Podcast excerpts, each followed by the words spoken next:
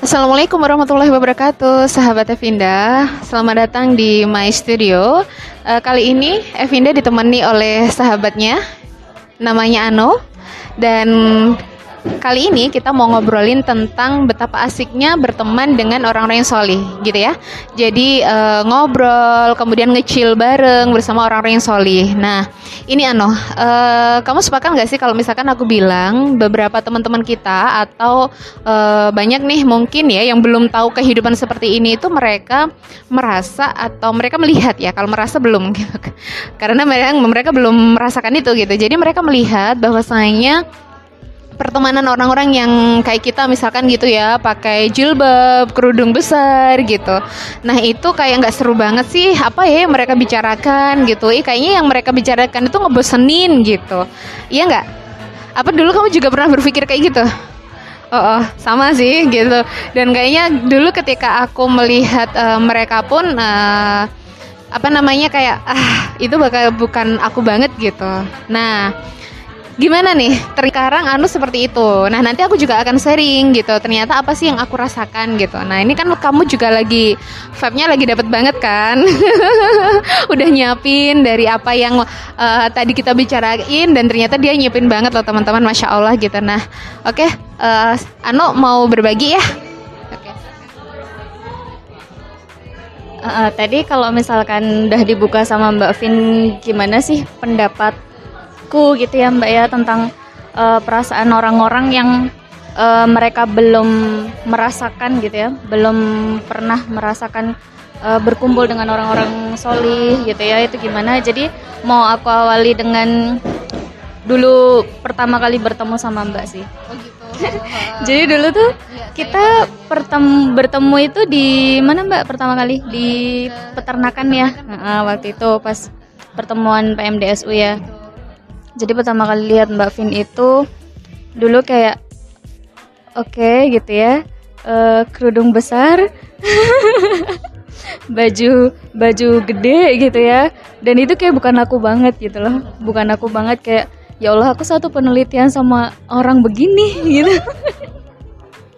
Aduh bisa nggak ya diajak diajak nge-mall diajak uh, diajak hangout gitu bisa nggak ya gitu.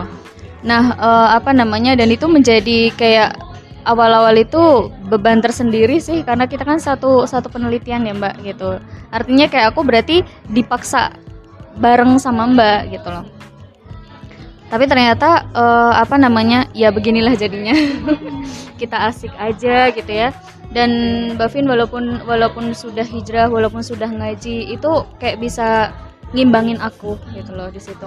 Ngimbangin aku yang saat itu memang belum kenal ngaji belum kayak ibarat uh, apa namanya cukup dengan uh, keislamanku saat itu gitu. Gitu ya. Yang apa namanya ya udah cukup sholat dan segala macam gitu ya. Dan itu sempit banget sih waktu itu gitu. Terus uh, apa namanya ya di situ Mbak Vin bisa mengimbangi gitu Mbak. Dan apa namanya? Ya betul gitu. Akhirnya kan memang kita yang yang belum terjun gitu ya ke lingkungan teman-teman solih itu merasakan hal demikian mbak. Memang begitu gitu. Dan ternyata setelah kemudian uh, apa namanya mencoba untuk hijrah gitu ya mbak ya dulu awal-awal itu ternyata aku juga mengalami yang namanya akhirnya jauh dari teman-teman gitu loh. Yang tiba-tiba teman-teman tuh udah yang nggak nggak apa namanya? Eh yang tiba-tiba keluar hmm, benar. Aja kayaknya juga enggak nih. Iya itu aku rasakan. Jadi aku merasakan dulu berat berteman dengan orang soleh dan sekarang mengalami diberatin gitu. Oh, nggak enak kan kira-kira. Gitu sih Nah, iya sih. Uh, kenapa dulu aku berusaha untuk ngimbangin Ano gitu ya? Yang pertama ya karena memang sepemahamanku bahwasanya kalau kita menyampaikan sesuatu itu ya sesuai dengan apa yang dia pahami dulu gitu. Dimulai dari apa yang dia pahami dulu. Bahkan kita itu menyampaikan sesuatu yang baik itu juga harus dimulai dari apa yang dia suka gitu. Nah, jadi dari situlah kita masuk gitu. Nah, maka uh, kala itu aku tahu Ano kayak gitu ya mana mungkin ya misalkan aku langsung ngomong misalkan uh, No ayo dong kita harus uh, apa namanya ngaji gitu uh, seminggu sekali atau beberapa kali terus No ayo kita datang datang datang ke masjid-masjid gitu.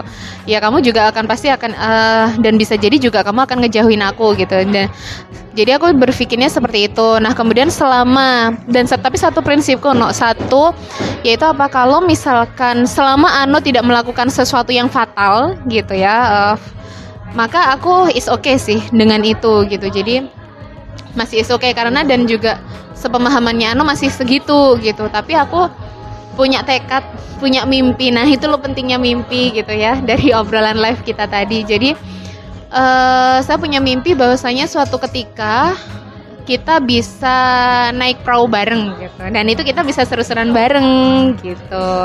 Nah tapi uh, apa namanya kalau menurut aku ya kenapa kemudian saat ini kita ngerasa asik banget ya? Bahkan uh, ja ini ya cara berteman kita sekarang ini kemudian pertemanan hangoutnya kita ke mana-mana gitu itu hangout yang sangat kan kenapa itu asik itu karena ada pemahaman di balik itu yang membuatnya asik gitu. Yang pertama itu karena memang aku sepakat ya dengan salah satu ulama besar uh, Syekh Taqiyuddin Anabhani itu yang beliau mengatakan bahwasanya tingkah laku seseorang itu sesuai dengan apa yang dia pahami. Uh, uh, jadi uh, tingkah laku seseorang, perilaku seseorang itu sesuai dengan uh, pemahaman sebelumnya dan pemahaman itu dibentuk oleh apa pemikiran-pemikiran gitu. Nah sekarang uh, apa namanya? Aku kenapa merasa asik gitu ya keluar dengan kamu kemudian pembicaraan kita itu kan insya Allah ya kita kan nggak mau gibah gitu coba kita cek nih tadi tadi dari tadi kita ngomongin gibah nggak? Kayaknya nggak ya insya Allah ya dan kita kan kalau bertemu itu ya gitu ya kita saling memotivasi. Kemudian obrolan kita itu ya tetap asik. Asiknya itu di mana ya? Tadi kita bisa ngobrolin nasi goreng kita bisa ngobrolin uh, apa ini namanya uh, uh, ikan laut lah. Kemudian kita bisa ngomongin uh, apa sih filosofi dari kopi ini gitu ya? Uh, oh ini dari hati dan yang lainnya. Kita bisa ngobrolin. Kemudian kita juga bisa ngobrolin sepatu gitu. Ngobrolin tas. Ya ngobrolin-ngobrolin terkait perempuan bahkan terkait dunia gitu. Ya karena skincare bener. Kita juga bisa menikmati live gitu uh, kenapa kita melakukan itu semuanya? Yang pertama ya karena memang itu hal yang boleh gitu loh.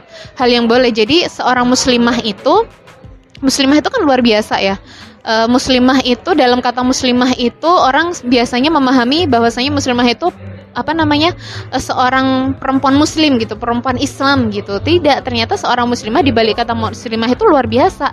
Di situ dia sebagai seorang mukmin otomatis kemudian dia seorang yang mul multazimah dan kemudian yang ketiga dia adalah seorang yang uh, Amilatud dakwah. Jadi dia seorang pengemban dakwah.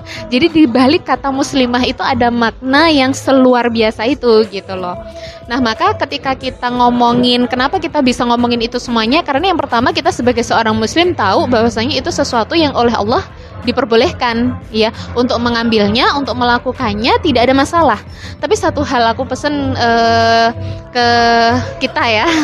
Dan semoga yang uh, juga menjadi pesan bagi teman-teman yang mendengarkan juga bahwasanya kita boleh mencicipi dunia tapi jangan pernah hati kita itu sampai terpaut di dunia gitu. Jangan sampai kita tunduk terhadap dunia mengikuti atau menghabiskan waktu kita seutuhnya untuk mengejar dunia Iya kan? Jadi jangan gitu. Kalau katanya Umar nggak sih ya? Uh, Sayyidina Umar itu kan beliau mengatakan bahwasanya Ali atau Umar ya mohon maaf lupa.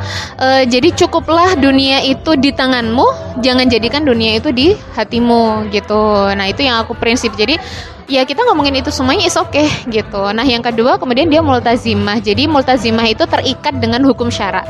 Jadi dia akan mengupayakan dengan seluruh kesungguhan hidupnya itu terikat dengan hukum syarak. Makanya tadi kenapa kita itu nggak ngomong sesuatu yang uh, gibah-gibah gitu gitu. Nah ini juga menjadi fenomena yang saya uh, Vinda juga kurang ini ya, kurang kurang senang melihatnya gitu. Kemarin kan cukup viral ya. Wah, ngomongin ini ini, ngomongin nggak berfaedah itu kan viral banget kan kemarin itu gitu. Nah, itu kan aku gini loh, kok kok kok ini ya apa anak-anak muda pada seneng nih ngomongin sesuatu yang ini ini ini nah ngegibah aku lupa sih viralnya gimana tapi gibah itu menjadi sesuatu yang viral sesuatu yang suka di uh, suka dilakukan gitu Nah, kalau pertemuan antara uh, dua orang muslimah, muslim gitu ya dengan keluarga kita uh, itu sesuatu yang sangat asik gitu. Jadi tadi dibentuk dengan pemikiran bahwasanya masih ingat nggak? Itu yang membuat kita dulu berkaca-kaca pernah loh pas kita ketemu yaitu apa? Hatiku ini ya hatiku ini banget apa namanya kayak mencelas gitu mau ngomong ini. Pertemuan dua orang sahabat itu seharusnya ketika mereka bertemu itu adalah membicarakan hal-hal yang senantiasa mengajak kepada ingat kepada Allah. Itu kan kita berdua kalau itu pernah ngomongin itu dan kemudian kita berdua terdiam. Karena ternyata setiap omongan kita masya Allah arahnya ke sana gitu.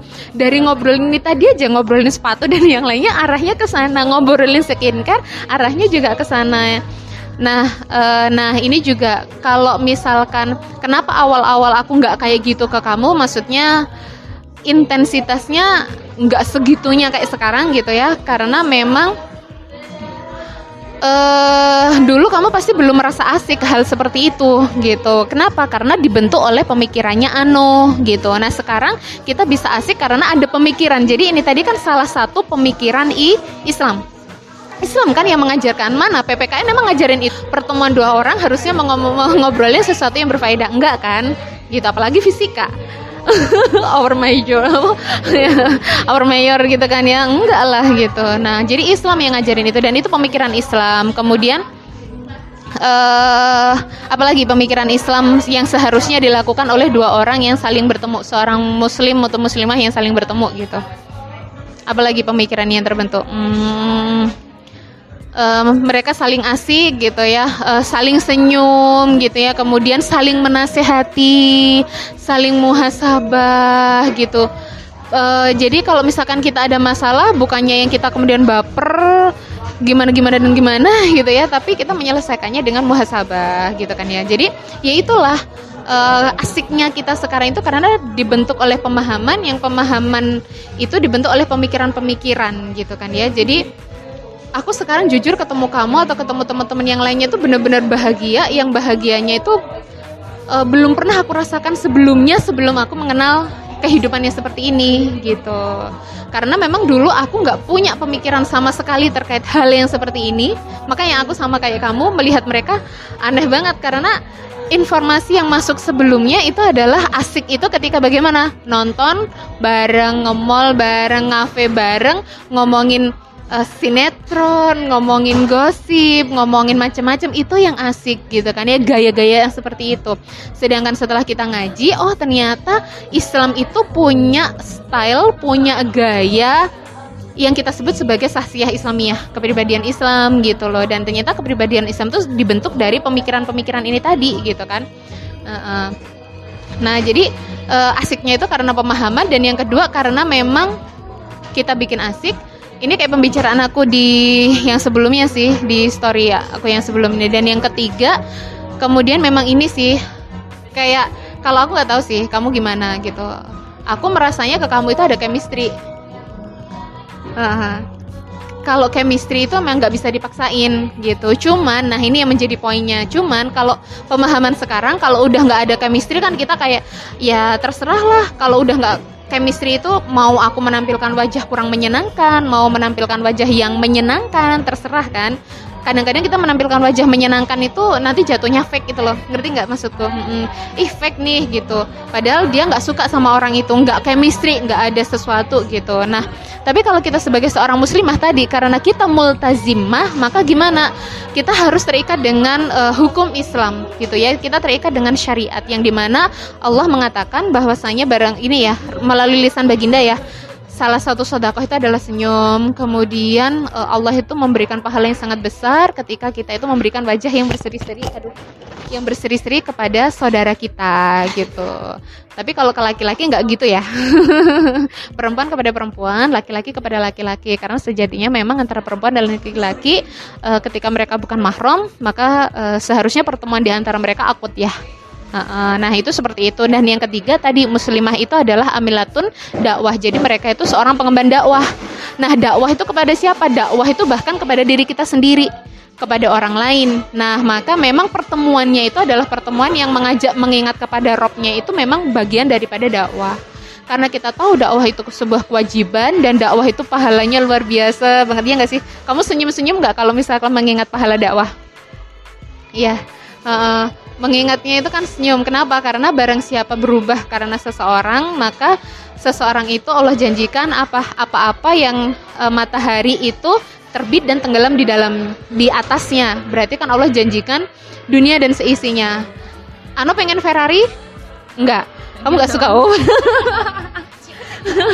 Pengen ya? Kalau aku tuh uh, ini banget suka banget uh, untuk saat ini ya. Pengen banget sama mobil itu Nissan yang sekarang lagi cabut ke uh, ke Singapura itu kan ya karena birokrasi di Indonesia sulit gitu. Mobil keluarga. Jadi uh, Ferrari juga suka. Yang mahal itu apa Tesla ya sekarang ya? 60 miliar bu.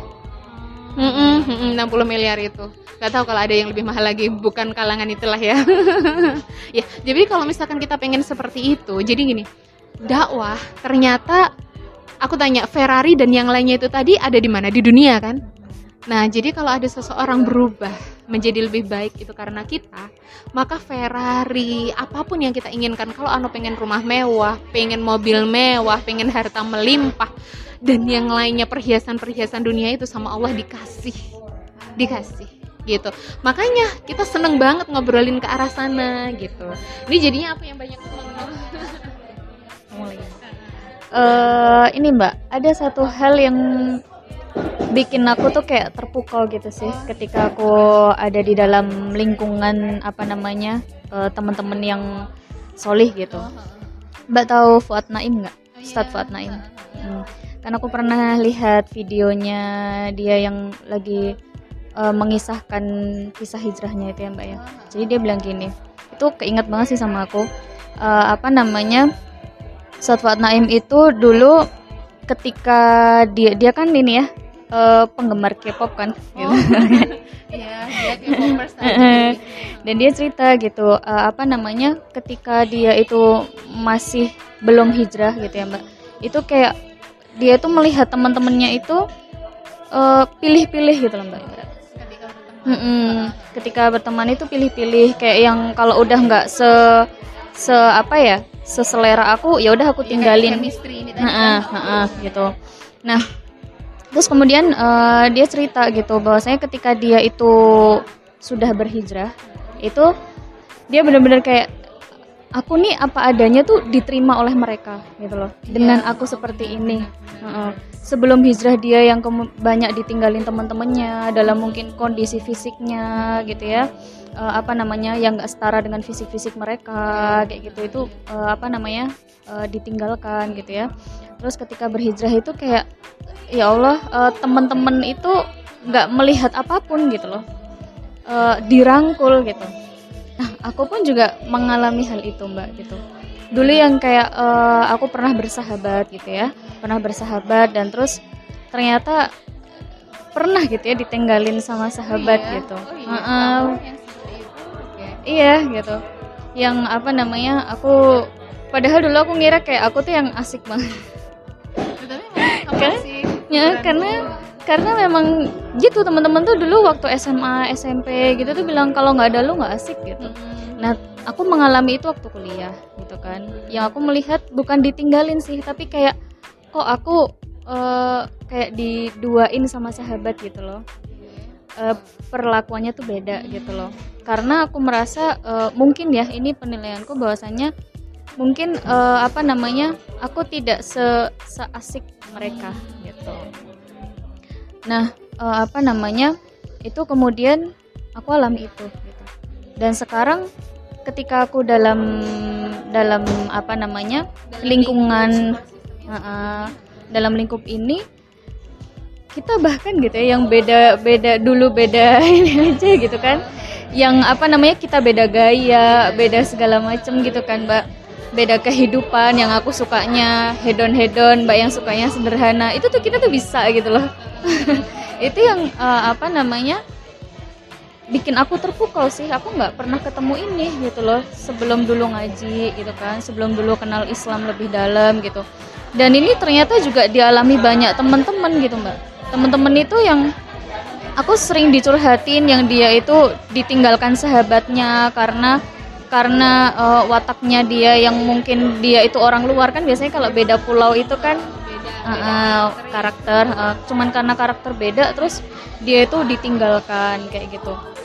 Jadi kayak gitu sih mbak. Itu yang bikin aku terpukau sih gitu. Apa pun karakter kita apa pun kelemahan kita itu uh, apa namanya nggak uh, jadi masalah gitu loh dengan teman-teman soleh karena mungkin itu tadi ya mbak. E, pertemanan kita itu kan memang nafasnya ya. Kok nafas? Nafasnya itu Islam gitu bukan sekedar manfaat aja gitu.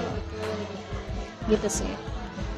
Iya. Biasanya kan kalau orang menjalin hubungan itu karena dia ngasih aku manfaat dia memberikan aku keuntungan yang sangat besar. Tapi kalau di dalam Islam itu selama kita sama-sama melafazkan la ilaha illallah Muhammadur Rasulullah gitu kan. Nah, maka uh, kita diikat dengan akidah yang satu dan Allah itu tidak pernah mengajarkan kita untuk melihat seseorang itu dari fisiknya, melihat seseorang itu dari cantik tidaknya, melihat seseorang itu dari ras apa, dari suku apa, uh, dia tinggi atau tadi uh, apa namanya kurang tinggi.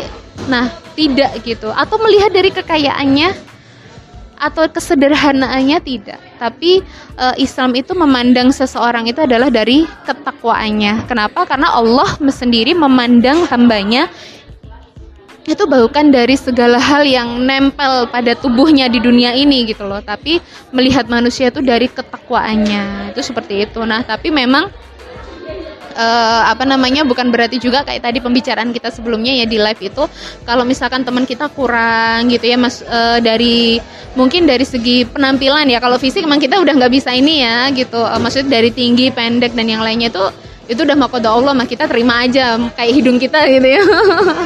Uh, pesek atau enggak gitu ya, itu hak hak Allah semata gitu. Nah uh, apa namanya bukan berarti kita juga kemudian membiarkan ya kalau ada teman kita yang kurang dari sesuatu yang itu bisa diperbaiki gitu ya. Dan itu bukan bagian salah satu dari ketetapan Allah. Ini sesuatu yang bisa kita ikhtiarkan maka kita tetap uh, apa namanya ngasih tahu mereka. Tapi kan Islam juga ngajarin ya bagaimana cara memberi tahunya dengan baik gitu kan dengan ahsan gitu. Nah, tapi itu tadi teman-teman hal yang penting yang harus kita not bersama yaitu bahwasanya Allah memandang manusia itu dari ketakwaannya. So, kita pun juga harus memandang manusia juga seperti itu gitu. Nah, mungkin uh, apa namanya? keasikan kita salah satunya jadi gitu kesimpulannya salah satu apa sih yang membuat kita asik untuk hangout bareng, untuk ngecil bareng dengan teman solih kita itu adalah kita sama-sama uh, mungkin kalau kita dikatakan uh, manusia yang bertakwa, hamba yang bertakwa mungkin uh, wabarakatuh alam biasawab ya pengennya sih begitu. Tapi intinya kan kita masih berupaya ke sana ya no ya gitu. Nah tapi apa yang membuat kita asik? Karena kita sama-sama tahu kita berdua teman-teman yang lainnya juga uh, sedang menapaki jalan ke sana. Nah mungkin itu semoga obrolan ini bermanfaat buat teman-teman semuanya. Semoga kalian juga bisa enjoy uh, dah segitu aja ya. Uh, Ano mau ada sesuatu yang mau disampaikan terakhir? Oke okay, uh, makasih uh, udah menemani aku. Gitu ya kalau mau nutup itu gitu masih maksudnya itu masih kayak pengen lagi ngobrol sama mereka gitu. Oke udah cukup ya makasih teman-teman semuanya. Wassalamualaikum warahmatullahi wabarakatuh